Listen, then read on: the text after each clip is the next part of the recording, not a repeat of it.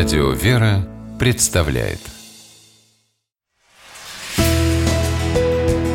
Литературный навигатор Здравствуйте! У микрофона Анна Шапилева.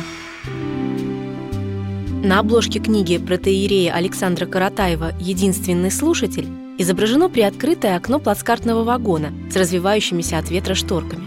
Более романтичного и притягательного образа, пожалуй, не придумаешь. Действительно, поезд с его перестуком колес и стремительно убегающим куда-то вдаль пейзажем настраивает человека на особый лад. Почему-то становится и радостно, и грустно, и тревожно, и легко одновременно. И можно даже не заметить, как в задушевной беседе вдруг поведаешь кому-нибудь всю свою жизнь. Именно такая атмосфера ощущается с первых же строчек этого небольшого сборника рассказов.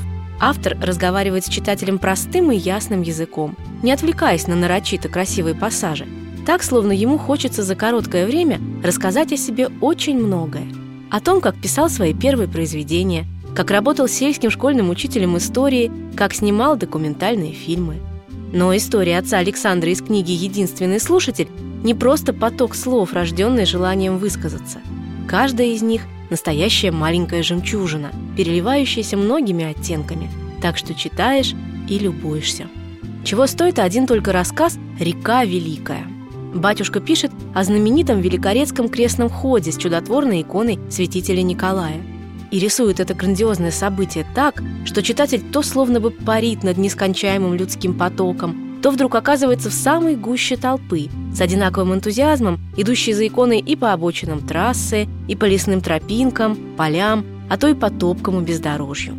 Каждый молится и что-то просит у Николая Чудотворца. Хочет попросить и отец Александр, но никак не может понять, что же ему нужно больше всего. И весь крестный ход думает только об этом.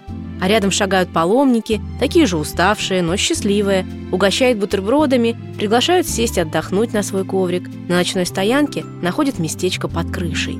Батюшка понимает, то, чего ему хотелось бы больше всего на свете, у него уже есть радость от общения с людьми, от их доброты и готовности помочь, и от возможности самому помочь кому-то из них. Любовь к людям в рассказах отца Александра вообще чувствуется сразу, о чем бы он ни писал. О том, как слушал музыкантов в московском кафе или как ездил на Афон.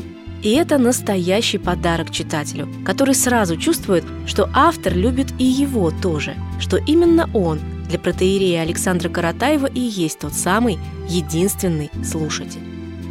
С вами была программа «Литературный навигатор» и ее ведущая Анна Шапилева. Держитесь правильного литературного курса.